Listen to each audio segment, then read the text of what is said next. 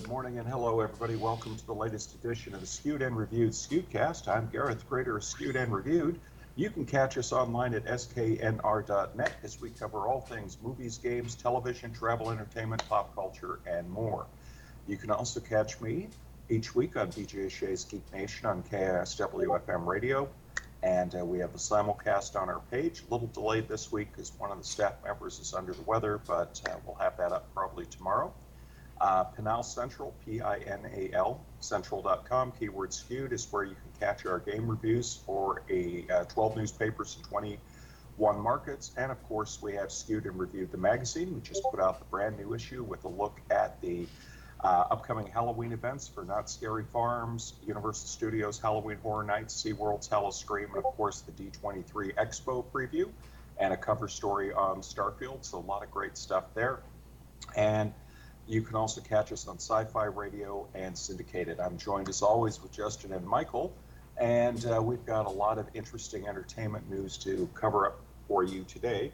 Wanted to mention really quick HBO Max original Aquaman King of Atlantis has been released on uh, Warner Home Video. So, for fans of Aquaman, fans of animation, and DC, you want to check this out. This is. Um, more of a family oriented take on Aquaman, so don't think it's the Jason Momoa version. And basically, you have uh, Aquaman and Mera and Vulko mixing it up to save the day. It's very uh, charming and humorous uh, and action filled take on it. It is appropriate for all family members, so you do want to check that out.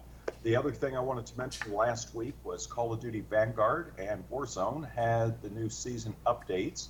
I believe Warzone has the Terminator in it, and the Vanguard updates offer a brand new zombie map, which has been keeping me quite busy, as well as USS Texas 1945 map for those who want to play. And Tiny Tina's Wonderlands has put out the DLC 3 Molten Mirror, and I went right through it, got all the way to the end, and there was a graphical glitch when I got to the boss, so I had to exit out, speed run through the back to it again, took out the boss, but a lot of fun. So, gentlemen, uh, this recently, Paramount Plus is uh, getting ready to launch their UK uh, service. They had a very star laden uh, event where they had Graham Norton hosting. They had uh, just so many of their stars were on hand. Sylvester Stallone was there. Kate Mulgrew was there. Kevin Costner was there. Michelle Pfeiffer uh, Pablo Schreiber from the Halo series, on and on and on. Lots of them. And then, of course, not to be outdone, Paramount Plus dropped Beavis and Butthead Do the Universe last week. And uh, I can honestly say I was almost embarrassed by how much I laughed. I've always been a big Beavis and Butthead fan, and you know, people were like, "Do you still find those kind of uh, jokes funny?" And it's like, yes, sadly, yes, I do. The uh, the humor of Beavis and Butthead seems to be timeless for me. And uh, then, of course, we continue to have excellent episodes of Star Trek: Strange New Worlds.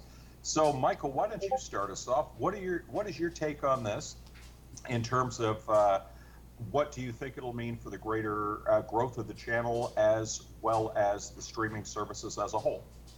Well, Paramount Plus, I think have been really doing a great job knocking it out of the park recently. I, I, I know Halo was kind of divisive with folks, but I thought it was pretty well done. Uh, you know, I, I kind of like the take they did with it on it.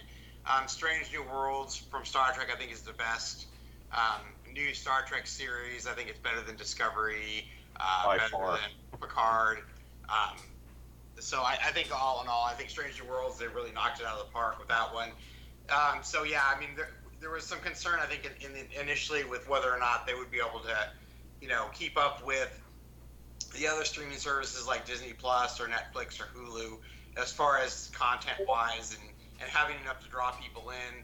Um, but I've been really impressed with all their their series. Um, you know, since since I've uh, since I've been subscribed to it. So obviously, I think um, expanding that market to the UK and just in general streaming services in general, I think it's definitely one that's started off a little bit a little bit rough, but I think it's um, starting to find its, its place, and it certainly has a lot to keep me busy. So I've been really impressed with their lineup, and if they can keep it up, obviously that would be uh, um, outstanding for the service. So yeah, I think it's pretty exciting overall. Justin, your take, please. Yeah, I agree with that. You know, I, I, I was one of those people that was fairly skeptical of all these individual streaming services uh, being successful. Um, you know, obviously, I think Netflix, um, you know, Netflix has been struggling lately, um, but the one thing that Netflix has is uh, longevity. You know, they've been around uh, in this space for a really long time. They used to be the, the top dog.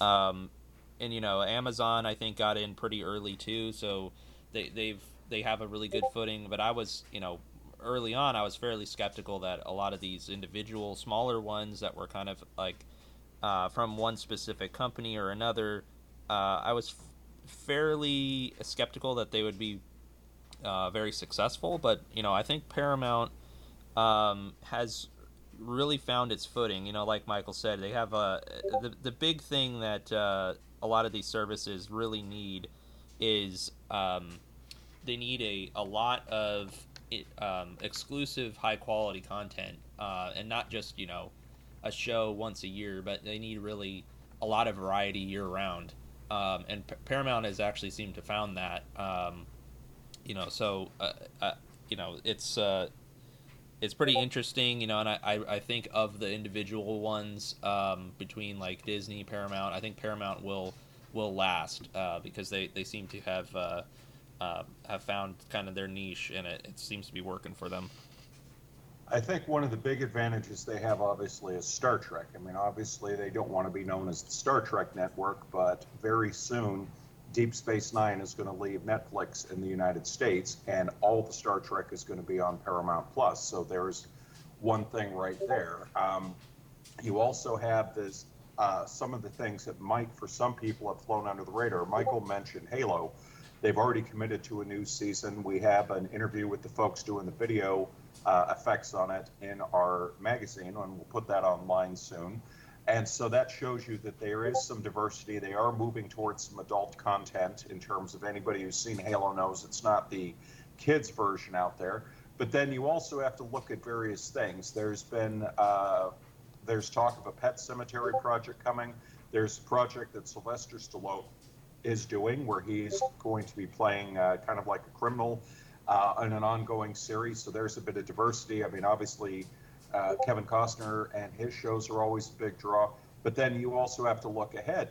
Let's not forget Top Gun Maverick is going to be debuting on streaming on that service once it's done with its run in the theaters. That's going to be a huge draw. And you know that down the line, after mission, the next two Mission Impossible movies come out, they are going to go there. So that's going to be the interesting thing. What I'm very curious about is moving forward where will Paramount put their attention? Are they going to focus on content for the streaming service primarily, or will they continue to say we are first and foremost a motion picture company and go from there? Because you can see uh, there is sometimes a difficulty in no matter how you slice it up, one side can dominate over the other. Paramount has never been company that puts out 10, 15 movies a year per se in recent history. Uh, but when they do put out something, it's tended to be quite good. I mean, we've had Sonic the Hedgehog, we've had Maverick, we've had the Quiet Place films since uh, you know theaters reopened. So they have had a nice little uh, string of success, and it would be very interesting to see where they go from there. The other thing I wanted to mention is we don't have the new box office numbers in yet, but projections are that the new Elvis movie and the Black Phone are both charting to do above expectations. And even though it's considered a little bit of a box office disappointment, I've heard that Lightyear, Jurassic World, and other movies are still charting well. And I read somewhere that they're saying that there could be four to five films that made over $20 million this weekend at the US box office. And exhibitors are thrilled over this because to them, this is showing a return to movie going beyond just the big event films. Up until now, the argument had been, well, it's got to be a Marvel film or like a big event film like Batman to draw people in. Uh, oh well, Jurassic World, okay, that's an, that's a big event film. So uh, we'll start with you, Justin. Do you think the box office is back, or is this just a little blip on the radar? Uh, I, I, I would say it's in between those two things. So, um, you know, I, I I've always maintained that uh, it's not going to be like a flipping of a switch. I think, um, you know, it'll it will come back over time because it, it really takes two things. One, you know, people have to feel comfortable going back to the theaters, um, and then two, there has to be movies that people want to go see in the theaters. And I, I think both of those, both sides of that equation uh, are obviously heavily impacted by the pandemic. So. Um, you know, it does seem like people are more and more comfortable, you know, month by month, uh, going back to the theaters. Um, that I think that's definitely true, but um, you know, the productions a lot of these movies were affected pretty greatly, and so I, I think the amount of movies that are coming out, um, it's just starting to ramp up again.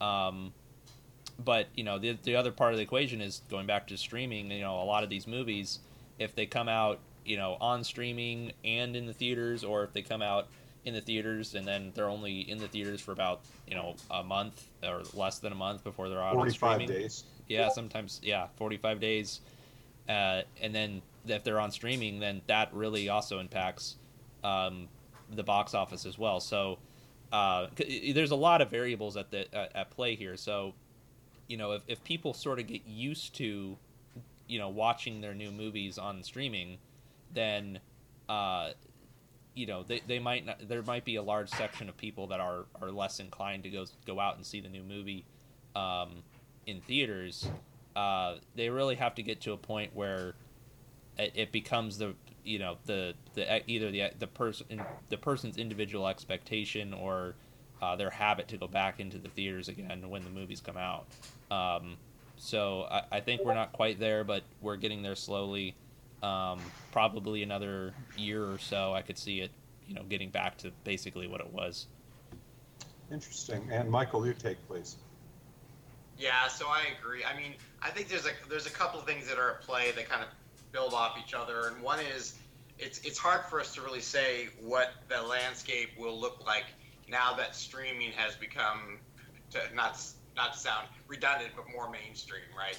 Um, the, the internet speeds for streaming uh, are you know getting a lot more widespread high speed internet. I mean, I know we're um, a lot of countries are, are, are, a lot further along with the rollout of, of high speed internet, but the way that they're compressing things and the way that you can stream even on a slower a slower bandwidth and a lower bandwidth with the rollout of things like 5G that allow you to stream it just over a, a, a cell network. Um, those kind of things really have kind of, I think, increased the amount of adoption that the industry, you know, that folks have done with these various streaming services. Um, so I think, I think the tentpole kind of movie are, are the ones that bring in the big crowds, and they also hopefully reminding people the experience of going to the movies and makes them more interested to go out to the movies versus seeing something on streaming. But I, but I really do think that if if the movie theaters want to continue to have these huge numbers, I think they need to move away from the quick release streaming and kind of go back to their, you know, two, three, four month windows where they're um, playing the movies in theaters exclusively and then moving to streaming after a, a, little bit longer length of time. Like things like I don't think Top Gun would have done the numbers it did if it had released on streaming at the same time. Uh, I think it would have still exceeded. I think it still would have done well, but I certainly don't think it would have done as well um, if it had been released to streaming on the same day or within two or three weeks. Um, I, I, think that it's going to take a lot from the industry to uh, move away from these quick releases to streaming um, and allowing the, the movies to kind of simmer in the theaters a bit longer like they used to, um, to kind of get people more back to those.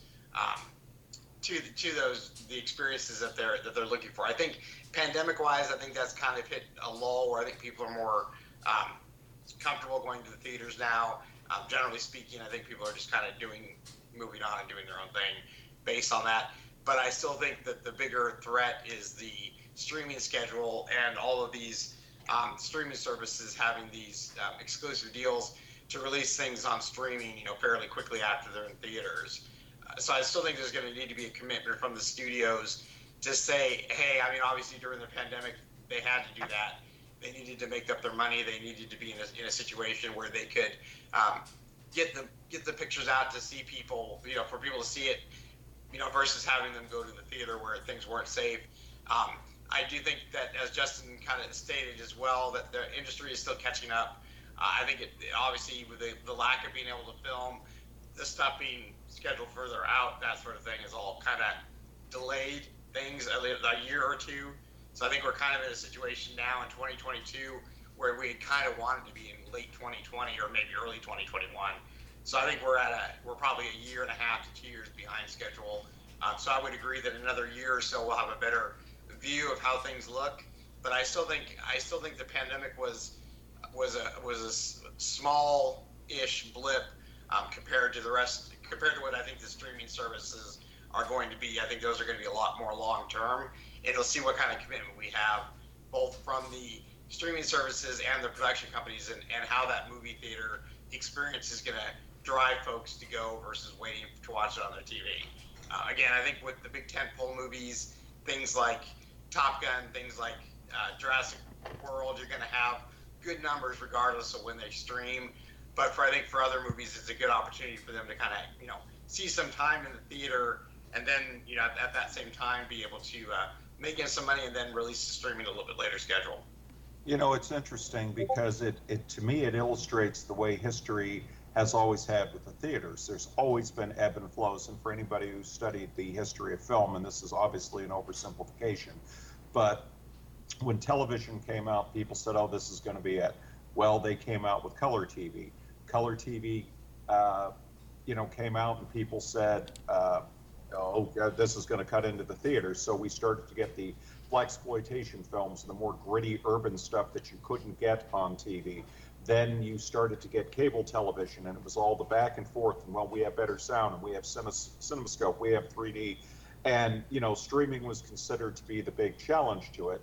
And of course what have the theaters done? Oh well now we have reclining seats we have um, food service and we have the surround sound better than anything you can get at home and bigger screens and digital projection. And it's always been this you know back and forth dance. And i think Top Gun is going to be, I think, somewhere down the line where people are going to look back at Top Gun and possibly see it as a defining moment in that with the new incentives that have been passed in the government, we know that the emphasis has been on a faster internet, more reliable, that sort of thing. That's only going to benefit streaming, uh, however, and other areas. But Top Gun, I think, illustrates Tom Cruise was dead on he held off on putting this out on streaming. And it wasn't necessarily about the profits, it was about this is a film that is best experienced in a communal setting. I remember watching the, te- the uh, press screening, people were up and cheering at various aspects. I, you know, people were just screaming their heads off and just right on the edge of the seat during the whole time. You do not get that from a streaming uh, situation. The big communal experience, not knowing what the person next to you is going to react. And I think that's why you're seeing things like The Black Phone, a horror film, doing well.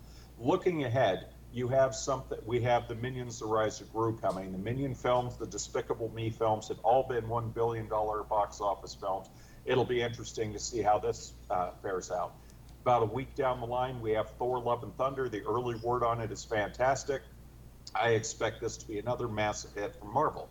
But again, we're at the event films. So you have to kind of look down the line at films like Paws of Fury is a uh, Paramount movie, no less, is a all-star rated animated film, but a new franchise going to go.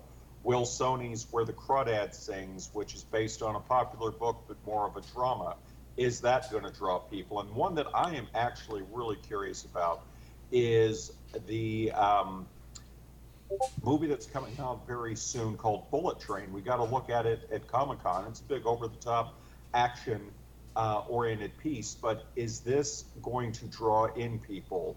Uh, you know, it's just so many interesting questions down the line about films that are coming out and, you know, what is going to be the thing that gets people going. And we, we all know the big event films have proven to be there, but you know, are people going to start embracing the smaller films? And that will be interesting. I'm especially interested when we start getting closer to Halloween, where films like we've seen now, like Smile, Halloween Ends, if they decide to do the same day uh, a Peacock, uh, like they did with the last chapter, Black Adam, that should do well. But you know, those are kind of films that'll be interesting to see uh, how the people respond to. Um, now, uh, following that up, guys, uh, there was a lot of back and forth on this, but Marvel uh, the other day put to rest any uh, speculation about them not being at San Diego Comic Con and essentially, as believed, focusing entirely on the D23 Expo in September. Kevin Feige not only said, is Marvel back at San Diego Comic Con with a Hall H presentation, but they have big news to announce, which the rumor people are expecting is going to be Secret War. Um, and possibly a look at Wakanda Forever and uh, some of their upcoming films. So, Justin, what do you make of this? Yeah, interesting. So, um, you know, I, it doesn't surprise me, I guess, a whole lot. I mean, we talked before, and I, I think I've I've been pretty, um, you know, uh, the stance I've taken is that companies will further and further kind of use their own events for uh, their big announcements. But uh, you know, it does show that um, San Diego Comic Con is still a really big deal, and uh, I think you know, just my speculation. I, I think Disney probably re- reasons. Uh, Marvel specifically, probably reasons that it, you know, they probably get more out of it than than uh, you know just holding off to a Disney specific event, just because you know San Diego Comic Con has um, you know just such a huge following and it's such a big event that if if it was if they weren't there, um, you know. Uh, people would people would definitely uh, note that, and they would probably, uh, you know, I, I think they would they would probably lose more um, by you know holding off to a, a Disney specific event than than participating. So, um, so it is pretty interesting, you know. And uh, I had read that uh, I think it was maybe in an interview that Kevin Feige had given, or or, or something um, along the lines that uh, we'll kind of know what their next big uh, plot arc, you know, their Thanos level kind of threat, um, and and what the uh, the MCU kind of is going to be about uh, going forward uh, fairly soon within the next several months. So uh, I think it would it would make sense that you know Secret Wars or or some other kind of big reveal as to what you know what they're going to be building to next for their next big giant event. Um, you know, is kind of revealed. You know, maybe at San Diego Comic Con that makes sense. Um, but yeah, and also Wakanda Forever. I think that's also a good candidate for one of their movies that they could end up showing off there. Absolutely. Michael, your take, please. Yeah, and I agree. I mean, I don't think you really have SDCC without Marvel. I think they kind of go hand in hand. And I think if, you know, Marvel wasn't going to be there, I think that would have been a difficult thing for SDCC because, again, we all know how um, everybody camps out in line for days to get into and to see those announcements and to see what what Marvel's bringing to the table. Obviously, I think Marvel is a much bigger following in the comic crowd than it is in the Disney crowd. Um, so it would make sense that Marvel would have a more, I, I, don't know, have, have a little bit bigger presence and a little bit more announcements at a at a at a Comic Con specific event than say like a Disney event. Um, kind of the same thing we see with Star Wars. Um, you know, obviously Disney, you know, has their their own show where they kind of discuss some Star Wars stuff, but having their own Star Wars specific event is where a lot of this stuff kind of comes down. So I think it's good news for SDCC and, and just for shows in general. Uh, I, I, think it's I think much like any other convention, I think SDCC is still going to see a uh, need another year or so to kind of get back to where um, it has been in the past. I think this year is going to be kind of its it's getting almost back to normal, and then I think next year will be a, a back to normal type thing. But yeah, I think without uh, without Marvel um, commitment there, I think it would have been a really difficult showing for SDCC. So I think that's a really positive um, event, and I think it'll help kind of continue to drive interest in SDCC and continue to drive you know the crowds and the the uh, expectations of what those events will be uh, going forward. So I think overall, I think it's it's obviously a win for that industry. I think they'll probably do something similar to what they did in 2019 in that uh, they came out, they had the panel where they made the introductions. You know, this we've got Thor coming, we've got Quantumania. They brought the cast members out, they announced the films. But D23 might be where you get the up close looks because I've talked about in the past sitting in on the showcases where um, Anthony Mackie and Chris Evans came out and they literally showed us a scene. It was the freighter scene that was they told us was just filmed the week before and still had temporary effects. Then they showed us the elevator fight scene. They, uh, you know, they brought out for the Thor: Dark World. They brought uh, them out and they showed um, the scene where, um, you know, Loki and Thor are mixing it up, and so I, I'm kind of wondering if that's kind of like the plan is that we'll come out and we'll, you know, we'll maybe show you a clip for Wakanda Forever, which would be the next one after Thor. Um, we'll come out and we'll uh, maybe tease a little bit of Quantumania, maybe a little bit of the Marvels, because those are the ones that are filming and or finish.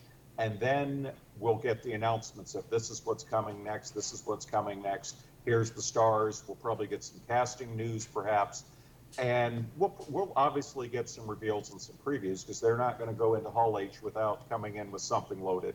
They'll make the big announcement. But then, as I see it, it's going to be okay, that's July.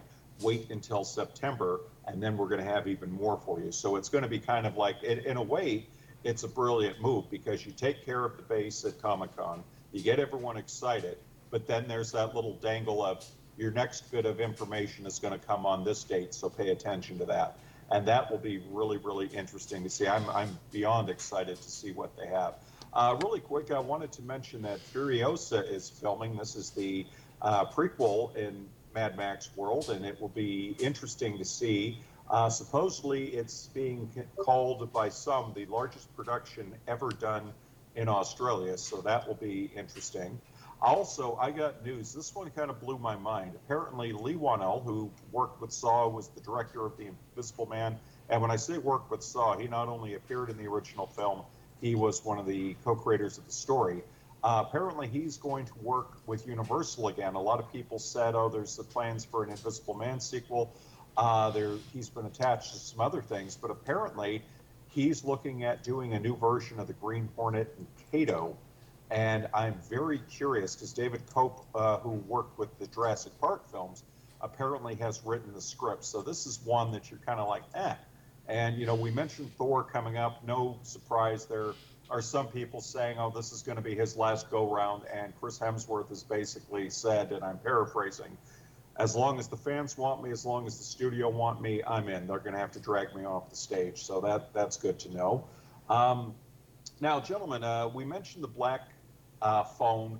Uh, Universal Studios Halloween Horror Nights has mentioned that there is going to be a Blumhouse themed maze, so I'm really curious to see how that is going to be received. So obviously, we'll have our coverage of that. And uh, ladies and gentlemen, that is going to do it for us this week. I covered a lot of stuff. We look forward to talking to you next week, and uh, hopefully, we'll have uh, some new stuff to uh, uh, clarify on not only what we talked about with Comic Con plans, I'm anticipating meeting requests coming in soon for our coverage and lots more. And until that time, everybody take care and be safe.